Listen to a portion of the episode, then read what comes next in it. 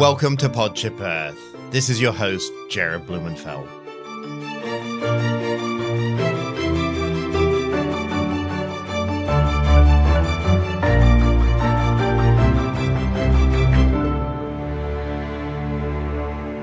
This week, my cousin Yair and I endeavored to hike a 200 mile section along the Continental Divide Trail from Cuba, New Mexico to the Colorado border. This entire trail system follows the spine of the Continental Divide from Mexico to Canada.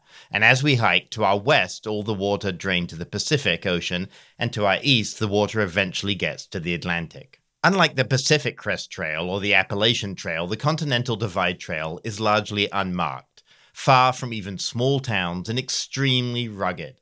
During our eight day adventure, we didn't come across a single other hiker. On the Pacific Crest Trail, there were trail angels that provided water at critically dry locations in the desert. They were much missed on this trail. My goal was to get away from it all, and on this, the Continental Divide Trail certainly delivered. The scenery was stunning, and the animals on the trail acted like they'd never even seen a human. I'm so glad that I had company. My cousin Yair had been a paratrooper in the Israeli army, and he was a fantastic hiking buddy in this hot, demanding terrain. Here's President Johnson in 1965 establishing the National Hiking Trail System that led to the creation of the Continental Divide National Scenic Trail. And when the day seemed particularly harsh and bitter, the land was always there, just as nature had left it wild, rugged, beautiful, and changing. Always changing. Well, in recent years, I think America has sadly neglected this part of America's national heritage.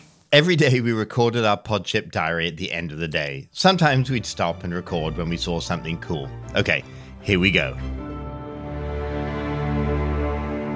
So we're in Cuba, New Mexico. Del Prado Motel. Yeah, the Del, Del Prado Motel. So I'm here with my cousin Yair. He and I hiked on the PCT for a month together in um, Oregon, and we had a blast. So we're doing it again. Now we're on the Continental Divide Trail. Are you excited to be back out? Oh, I'm very excited. I am indoors most of the time. I run every day, but I am indoors, so yeah, I'm very excited. The desert is, you know, I grew up in the desert, so I feel comfortable here. I love it, and I can't wait to be on the trail. Where did you grow up? I grew up in Israel. I, I was actually born, I was born in Sinai, which is the southern tip of the Negev Desert in Israel. We're carrying everything on us, so this is unsupported. Everything is on us except water, so eight days of food is pretty heavy. We got a little motel room, and we start in the morning. So, after a long first day on the Continental Divide Trail, we untangled all the mic wires and recorded this. Literally, we left the town of Cuba, New Mexico, and then it was just like literally up, up, up. When did we leave? Six in the morning? So it went from six and a half thousand feet to ten and a half thousand feet. So I got like I haven't got altitude sickness in a long time. Now we're sitting in a really great campsite. It's been a beautiful day actually, and we just put our tents up next to a sp- next to a spring. Spring is really beautiful, and water is incredible. You don't need to filter it. All the flowers are out, lupine, roses, even just around us right now. Um, the little wild rose bush. It's hard to be pretty. Fo- I, was, I had a hard time focusing my mind because I was just so fucking tired today. Like as you cross the ridge, looking to the horizon, it was amazing. So it's great. Day one, do we do 21 or 22 miles? 22 miles, I think. That's not bad. Day one. Not bad at all. Do we even know where we're going tomorrow? I have no idea. I know we're doing 25 miles, but I have no idea exactly where. We'll figure it out. Oh, yeah, we crossed some beautiful meadows. And we saw two big deer um, over there. The meadows were amazing. Flat, soft, grass. How long have you been thinking about getting out here? Oh, I mean, we talked about it when we were on the PCT 18 months ago. When was that? Almost a year and a half ago. The original plan was to go to Nepal, right? So my wife is pregnant. So we decided on the Continental Divide Trail. So the Continental Divide Trail is like the Pacific Crest Trail and the Appalachian Trail. No, this is perfect. So maybe we should get an early start tomorrow if we're going to do 25 miles. Day two was challenging. We got lost and ran out of water. Today was a pretty intense day in the desert, but you seem really at home. You seem to like it. What do you like about the desert? The landscape, the temperature, the dryness. It was so hot today. It was very hot, yes, but it's fine. I prefer that over snow. What about when we ran out of water? We found water eventually. I was sure we are going to find it, so it was hard, yes. The so yeah, the map was completely wrong and we went the wrong way and we were looking for water for 2 hours and it was like right under our nose. So eventually we found it. I think you were happier than me. I was ecstatic. I was so fucking thirsty. Like, I thought I was going to die. The heat, the altitude, the altitude sickness, like, really kicked in today for me. Um, so I was just like completely fucking delirious. I'm used to it. I, I wouldn't say it was easy. It wasn't easy at all. And where we were climbing, I mean, the beginning of the day in the morning, we climbed what, 2,000 feet? Remember the steep part? It was crazy. Most of the day, I was just like surviving. Surviving. Yeah, I mean, not really surviving, but attempting to mean, survive. Mentally, right? Struggling. Yeah. Uh huh.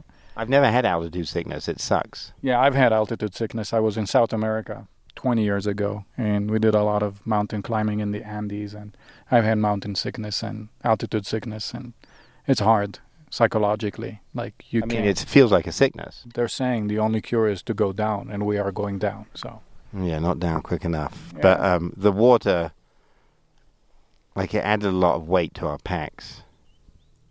Our packs are heavy. But you brought it together with what five pounds of chocolate almonds and I'm fucking throwing these chocolate almonds away and you were like why what? You, yeah what, what, are you doing I'll eat them so I ate a few but still you have like three pounds of chocolate almonds in your backpack last time we hiked together on the PCT yeah before the hike we met at this house right?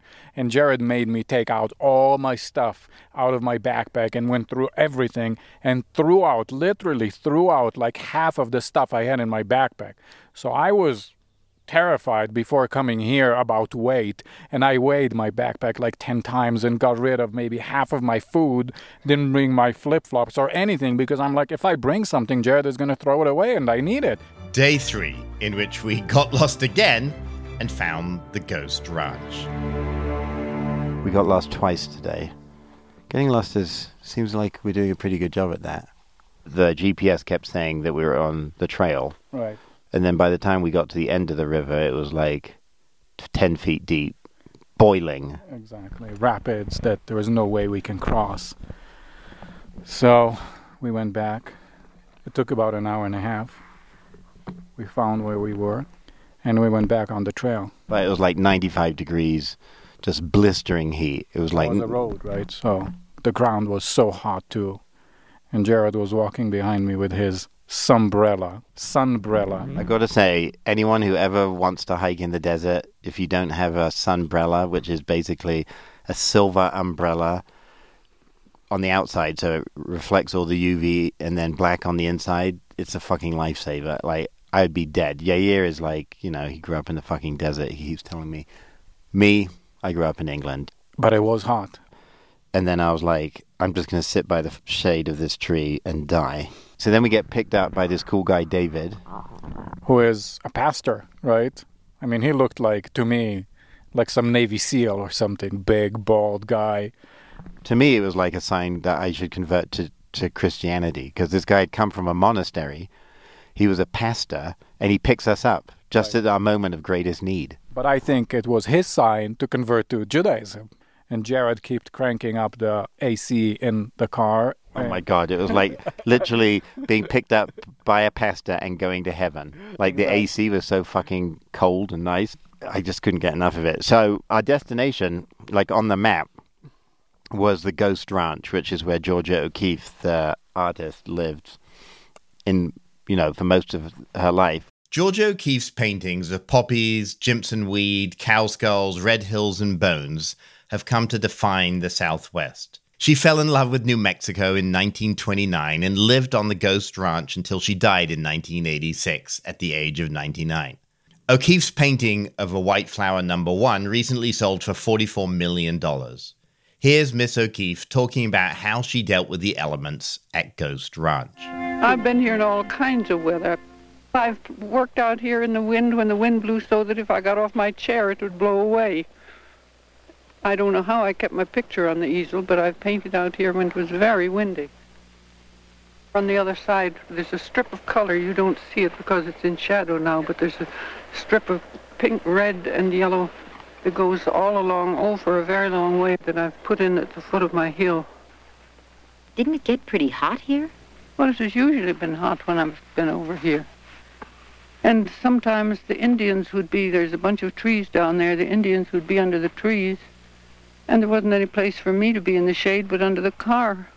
After I'd eaten my lunch, I worked in the car usually, but if you wanted to be out of the sun, you lay under the car, and that isn't a very nice place. Better than nothing, though. The cliff's over there. You look at it and it's almost painted for you, you think, until you try. I tried to paint what I saw. I thought someone could tell me how to paint a landscape, but I never found that person. I had to just settle down and try. I thought someone could tell me how, but I found nobody could. They could tell you how they painted their landscape, but they couldn't tell me to paint mine. Oh, it's a specially fine place to climb around it. Have you climbed over these, these Oh, hills? certainly. Wouldn't you? Wouldn't you climb if you were here? Leaving Ghost Ranch, our adventure quickly resumed. So before we knew it, we were climbing some pretty serious, you know, hills or mountains. And at one point, Jared fell and broke his hiking pole. So we've been hiking for 12 and a half hours minus the one and a half hour or one hour, let's say, that we were at the ranch. I was just like, fuck this. Why, why, like, this is like, I have hard enough weeks. So, like, when yeah, when we planned this, I wanted like a nice, cool, you know, climate wise, cool, beautiful stroll hike. This was like the worst part of the PCT. My mouth was like fucking cotton balls. Jared was like, "I'm not going anywhere. I think we're just going just gonna wait for the bus and go to Chama, which is an hour and a half north of us, close to the Colorado border." Because I thought it'd be cool. I mean, it's like 12,000 feet. It would be cool. But the more I looked into it, the more I was like, you know what? If this place is good enough for Georgia O'Keeffe, it must be good enough for me. So we kept on hiking. Jared has a tendency of forcing the map. Oh, what does forcing the map mean? So forcing the map, when I was in the military in Israel, we had a term of forcing the map. It means like you convince yourself that you are somewhere where you are not. And you're like, I am right over here on the map, but it's not even close to where you are. So we did that a lot today, forcing the map until we're like, okay, let's just follow the trail on the river and we'll get there. I mean, life generally, I think people force the map. They think they're somewhere they're not, and they just keep telling themselves, I am here, I am here. And they look for reinforcement, clues to like convince you that you're right and everything you see is a sign. The first rule of orienteering or hike, like if you just go back to the last place you know where you were. And we didn't do it today. We just kept going and going and going, believing that we're going to get there. Tomorrow morning will be great, and then like at 11, it'll just be blistering again. Yeah. So, I mean, I was thinking maybe we should plan on starting early Yeah. and taking a break during the hot hours, you know, taking Yeah. a two hours break Yeah, in the middle, sit can in the anyway. We'll work on getting lost a little bit less. Day four, in which we drink a lot of water, not fit for animals. We turn around the corner and we see the water source that's on the map and tell us what it looked like. So we see a little pond, I don't know, maybe 20 feet in diameter, and it's like surrounded by cow poop and mud and like all sorts of stuff inside. And, and on top of all of it, there is a dead cow right next to the water. I mean, it's been eaten already, but there's a little bit of stuff on the bones, and, and it's just there. I mean, And this this was like our only. Ch- we didn't have a choice, mm, right? We had to get the water Yeah. because the next one was like four miles. Right. I didn't want to get the water there. I mean, I was like, I- I'm going to wait and see what Jared is doing. I mean, I, I don't want to get water there. I rather walk another four hours without water than than trying this. So So I so I get the water. I like walk out. There's a little plank and I walk out onto it. So I come back and I'm like filtering it, and I'm like, dude, are you not getting water? He's like, I'm like, I don't think so. I don't want to even say what it looks like. And so Jared got water. I tasted it. It tasted okay. And then I got water too. So, and we had water. So we had just enough water to get to the next place, Right. which was on the map, which was like seven miles. Right. Which, when we got there, we saw was not much better than the first one. so, so I think, yeah. No, th- this one, the cows are actually drinking from it. Okay, so then kept We had going, lunch there, keep right? going, keep going, keep going. And what I see on the trail is basically a pond, puddle. a puddle inside tire marks. So these are tire marks of like a tractor or something that drove here. And inside the tire marks, there is a puddle. And that's the water source. I mean, you can imagine like how many mosquitoes and mud and like some other weird stuff there's And in it was like six inches deep. and I look at Jared and I'm like, the next one is three and a half miles. At 7 p.m., I just sat down and waited, and Jared went on this expedition.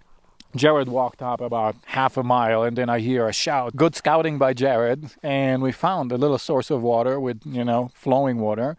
So I, I figured that he's calling me to get the bottles or the water bags or something. So we had three water experiences today. When you haven't had water all day, it just becomes so precious. Right. I mean, I was thinking about about about it when we were filling the bottles tonight, like how careful we are with every drop that is going in the bottle, as if it's gold. For me, I mean, the biggest lesson is not not to panic. I mean, I didn't ever feel panicked in the day, but I did feel just so drained, so weak. You know, we work very well together, and it's good, you know, being with a partner that knows what he's doing. And here we are. You know, we, So tell us about how many people you've seen on the trail. Zero so far. We've been on the trail for four days. We haven't seen a single soul. So the funniest thing is Yair met this guy at the Ghost Ranch, and Yair asked him, "So what's it? What's it like? You know, the the next twenty mile stretch?" And what did he tell you? it's flat, it's cool, and there is lots of water.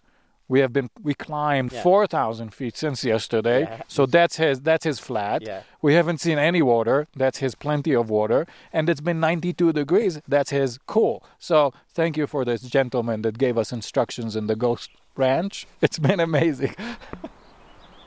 We're sitting right now on this bluff overlooking aspen trees all around us, and the sun's just setting, and it's like glistening against the bark. And the, yeah, there's irises, wild irises everywhere, birds. Amazing sunset, and uh, we just ate. I had Thai curry. What did you have? Lentils and couscous. So we're eating like champions. Day five, in which we finally find clean water. Amazing, right? We're here by a beautiful stream after days of just the worst water ever, just pools of puddles of crap. We're next to an absolutely stunning little stream. And we're gonna refill our bottles with amazing water. What are you doing? I'm putting my water. I just found a nice spot where I can put my water in kind of like an angle that will um, fill it up. So I'm putting it in. It looks actually clear enough that we don't need to filter it. What do you No, think? We absolutely don't need to filter. These are amazing water, better than any tap water I would say anywhere in the United States, probably. Very cold too. Yeah, Mm. cold and fresh. Maybe try some before you.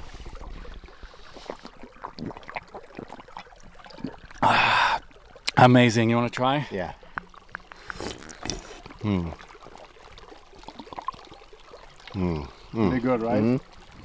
Mm. Nothing better than getting water f- from a Oh stream. my god, this is the best. Hiking for me is about unpredict being unpredict or ha- being in the unpredictable.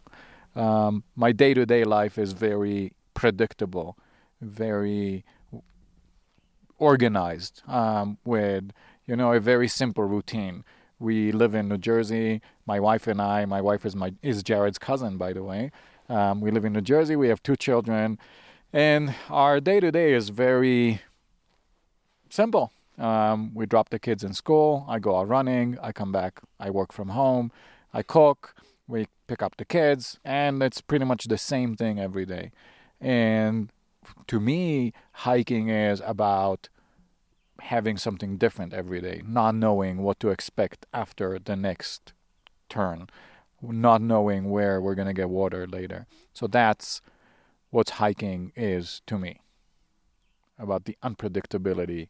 Um, I also run long races, so going into a marathon or going into an ultra marathon is is the same feeling for me. You don't know what to expect, even if you ran the same race a few times before. And I think that it took us four days to understand where we are and be better at predicting what we need and be better about knowing where we are. So I feel this is maybe, you know, the first day that we are at our element.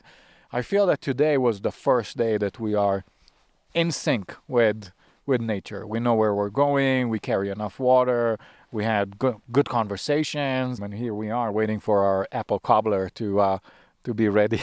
and we'll... This is like the most elaborate. My daughter Anya and I make apple cobbler all the time, and it, you know, you put apples in, it, you know, you make the pastry. It works really great. This thing, which came from like a packet, is taken like 40 minutes already to concoct. With 40 steps. It should be ready soon. It looks like an apple cobbler that somebody already ate.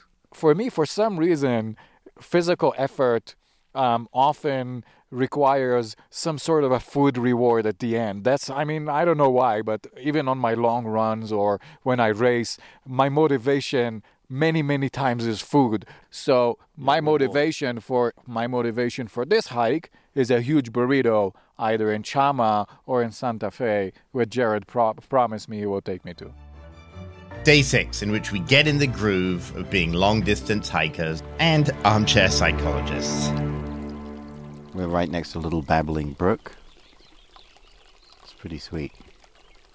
So you're saying on the trail um, that someone that doesn't have roots in life becomes kind of it's a difficult thing to not have roots. What does that mean? Sometimes people that having a hard time finding their identity, know who they are, have you know roots connected to something in the past, something that grounds them, are, are keep keep trying to get reinforcements from the outside to who they want to be, um, and they can be very aggressive sometimes or angry when they don't get the reinforcements they need. For me, like I mean, it is a struggle. It's not easy to know who you are. Everyone like assumes you must know who you are, but like getting rid of all the societal bullshit, what your parents think you should do, all the neurotic crap, like it's hard. Like for me, being in nature just strips away all that bullshit, and you're kind of left with who you are. That's why some people, I think, have a really hard time in nature because it's just so exposing. Uh, yeah, I agree. I mean, nature is exposing, especially hiking. It is very alone. Uh, you know, you have a lot of time to think and doubt and, and, and talk to yourself. So, yeah. So, how much time do you think you think about when you're walking the destination versus the journey? So, uh, I mean, I try to be in the journey, especially when, you know, we walk such long distances in, in nature but I do have tendency to focus about the destination in life in general and also in hiking, whether it's you know the end of the day or the end of the hike when we ended in in Colorado. So um, as much as I try to be in the journey, I find myself sometimes focus on the destination too much, maybe. I mean, you're a marathon runner, so you spend a lot of time preparing for the marathons, running every day. For me, training running is is not very enjoyable at the moment. Um, you know i've been running for so many years hundreds of miles a month. It's painful at the moment but the overall experience is what is satisfying to me. Um, to complete a training plan to finish a race um, to subscribe for the next race. So that that's what's rewarding for me. And I find that as soon as I have something on the calendar, my my volume picks up, my intensity picks up, my motivation picks up because there is something on the calendar that says that in three and a half months I have a race. What about you? How do you feel about journey versus destination? Well, on the on the PCT, the thing that I discovered is that if I wanted, if I only focused on finishing, I never would. And if I didn't focus on finishing enough, I never finish. So it's that balance between if all I did was think about the moment, I wouldn't have the stamina or the concentration or the drive that you describe by putting something on a calendar. So when I started the PCT, you know, I wrote like a little diary of how much I was thinking about journey versus destination. And really, journey for me is just being present, right? Being in the moment, not thinking about the past or the future, but just thinking, like, wow, this is an amazing moment to be alive, and it's so hard. It was so hard for me to get there. By the so I started like I think being generous to myself, like five percent present, ninety five percent distracted, mainly about the future, like destination goals, where I'm going to camp, where I'm going to get water, and then by the end, I got to like fifty five percent of the focus was on the moment, and it has to be like for me the teeniest little sound, the smell. It's not like the big panoramas necessarily. It's like just focusing on where you are at that moment. So I would have thought in nature it's really easy to get back into that. Today was the first day, day six, that I feel like I could even be present. Maybe that's why you got lost. You got lost today, right? How did that feel? I mean, I loved getting lost because there was nothing at stake. I knew I'd find my way back. I was just walking along a river and I mean, for me, daydreaming, which I do a lot, isn't being present. It's another. It's not present. It's, it's not future or past or present. It's kind of like you know, you know, like you came up behind me the other day, and I just like jumped. Yeah. Uh, I thought you were faking it. I mean, I thought you were like aware that I'm there, and I called your name, and you're like, "Whoa!" I'm like, "What? Yeah. I'm, I'm, right here." You got two young kids. Um, real sweethearts. And another one on the way. And another one on the way.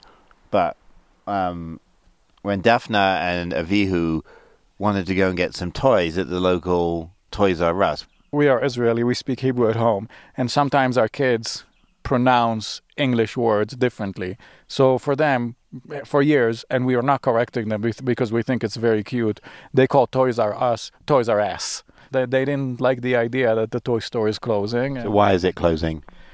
I mean, it's the Amazon effect. Yes, everybody, you know, is buying on Amazon and stores are going out of business. I mean, this was one of the triggers for me to decide to buy less on Amazon. I mean, I, I just started talking to my aunt and said, you know, what happens if they close the supermarket because everybody's go buying their groceries on Amazon? So, yeah, I'm buying less on Amazon. Day seven, super windy, our last full day, the beginning of the end. Our last day. We passed our highest point for the hike, right? What was it? 11,000. 11, yeah, it was 11,000 feet, and the wind was just unbelievable, and it wouldn't stop. So this was quite an experience. I loved the wind, even though it was hot. The wind cooled us down, and most of the time the wind was like pushing us in the right direction. Like that time I was really cruising, it was like I'm ready. I, I stopped to go to the bathroom, and, and Jared was just like flying. Usually, I'm I'm I don't have a problem catching up with him, but today, the yeah, the wind was pushing Jared, uh, filling up his sails and and pushing him forward. So you can hear it right now, actually, right around us. Yeah, campsite. yeah, we're in a campsite in a forest. Also high up, probably, probably close to 11,000, maybe 10,500. I'm sad because it's been so fun hanging out with you and so fun hanging out in nature. And tomorrow I get neither. You had a wildlife experience today. Oh yeah. So coming out of the woods about three or four hours ago, um, I saw a beautiful coyote which kind of turned his head and looked at me. Um, I guess it was maybe a hundred meters away and made a beautiful jump into a creek and ran down. I've never seen a coyote, so this was my first, and yeah, pretty amazing. It was cool. I have a question. Yeah. you seemed irritated or impatient or angry for the past few hours until we got to camp. What happened? I mean, every day, you know, my blood sugar goes down at around five, and like I'm a hangry person. The minute I get hungry, we probably burn 5,000 calories a day, yeah. right? Yeah. And we probably consume a maximum of 2,000. Yeah. And like the first few days, I was doing like 1,000 calories a day. Right. So my when my blood sugar, even at home, like if I haven't eaten fruit or something in the evening, I'm a horrible person to be around. So you're just finding out who I am. And the wind somehow, like when it's in your face and it's just battering you over and over again, um, yeah, it takes a little bit of your stuffing out. Here, like when you know you're not on the path, sometimes you think you're on the path, but you're not. And in life in general, like it's really hard to work out if you're on the path. The nice thing about hiking in nature is that's the path. You're either on it or you're not. I kind of love that. Yeah, it makes it in some ways it makes it easy. Like you know, we're walking on a path. That's where you need to be. You don't need to think about anything else. So it makes it it makes it easy. Um, but you think about other stuff because you don't need to worry about where you are unless you get lost and you go back. But yeah, I agree. But like the what we've done better each day is look at kind of where we think we are relative to the path, and so we've been lost a lot less long. You know, there's a learning curve to each hike, and with eight days, like we had all this weight with our food, and we were going to be unsupported for eight days. Now we're at the end. We have zero food, pretty light backpacks. We're much stronger. We know what we're doing. I'm like ready to stay out for another two weeks. Yes, definitely. I would, I was just thinking about it. Like we feel, I, I, I feel that both of us are hundred percent comfortable out here. Like you know, this, this is nothing, right? Where we we eat, we camp, we get up, we go. You know, so absolutely. I think you get to. A, it took us, I think, three or four days to get to a real like comfort level, both in where where we are going and how we're managing ourselves outdoors. But yeah, I mean that's why we're gonna plan the next one. I'm gonna miss everything. Hmm. Okay, that's it for our last night on the trail. Day 8, in which we escape a forest fire and make it to Colorado. I had a bit of a weird dream last night that we are camping somewhere and we wake up in the morning surrounded by fire. And then this morning, we both woke up pretty early. It was freezing. Been a pretty windy night. And then look out. I'm like, it's kind of smoky. We go out to the lookout point, smoke all around us. Here, it's like pretty hard to breathe right now. Yeah, we're walking up north towards the Colorado border. Anyway, so kind yeah, of racing because we don't want to get caught in whatever it is. right. Okay. I think we'll make it out, but it's kind of scary. Yeah. Tell us, yeah, yeah, stop a sec. Tell us what we see around us. All the Lots of fallen dead trees, lots of dry trees too, which is probably not a good sign. they look dead, actually. Yeah, they are dead. A lot of dead dry trees. Um, yeah, so we are heading north.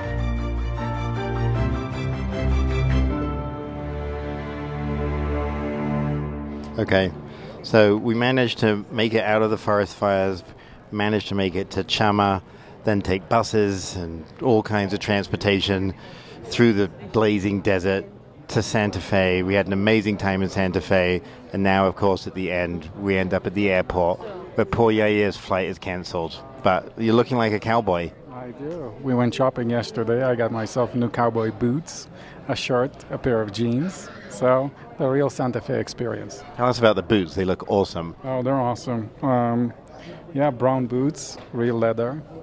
They're They're like a thousand dollar boots you got in a second-hand store. Yeah, I got at a second. Everything we got at a second-hand store. So Jared got a set too. No boots though, but boots for Alex, which is good enough. Red boots for Alex for our wedding anniversary. It's been a really awesome time, yeah, yeah. Thank you so much for making it happen. Thank you, Jared. It's been amazing. It was unbelievable. Definitely an experience, and we'll do it again. Thank you to Yair for putting up with me and for Alex for giving me the space to go hiking for so long. Also, a big thank you to all the volunteers that maintain the Continental Divide Trail and who are starting to put up signs.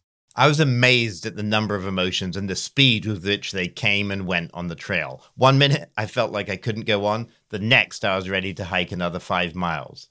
By day six, I felt like I'd become fully reacquainted with an old friend, nature. She isn't always the easiest friend to get to know. She can be extremely demanding, but through our days together, I became much more grounded and present. I already missed the trail a great deal. The nice part of section hiking the trail is that there's still another 2,800 miles left to complete. What I took away from this week's episode is how valuable nature can be in helping hit the reset button. I came back feeling so much lighter, both physically and emotionally. Next week, we examine how your zip code has a bigger impact on determining the health of your life and how long you will live than your genetic code. If you have time, please review the show on Apple's Podship Earth page. Thank you so much for being part of the Podship Earth journey from the entire Podship Earth crew sound engineer Rob Spate, producer Nancy Ferranti, executive producer David Kahn, and from me, Jared Blumenfeld, happy trails.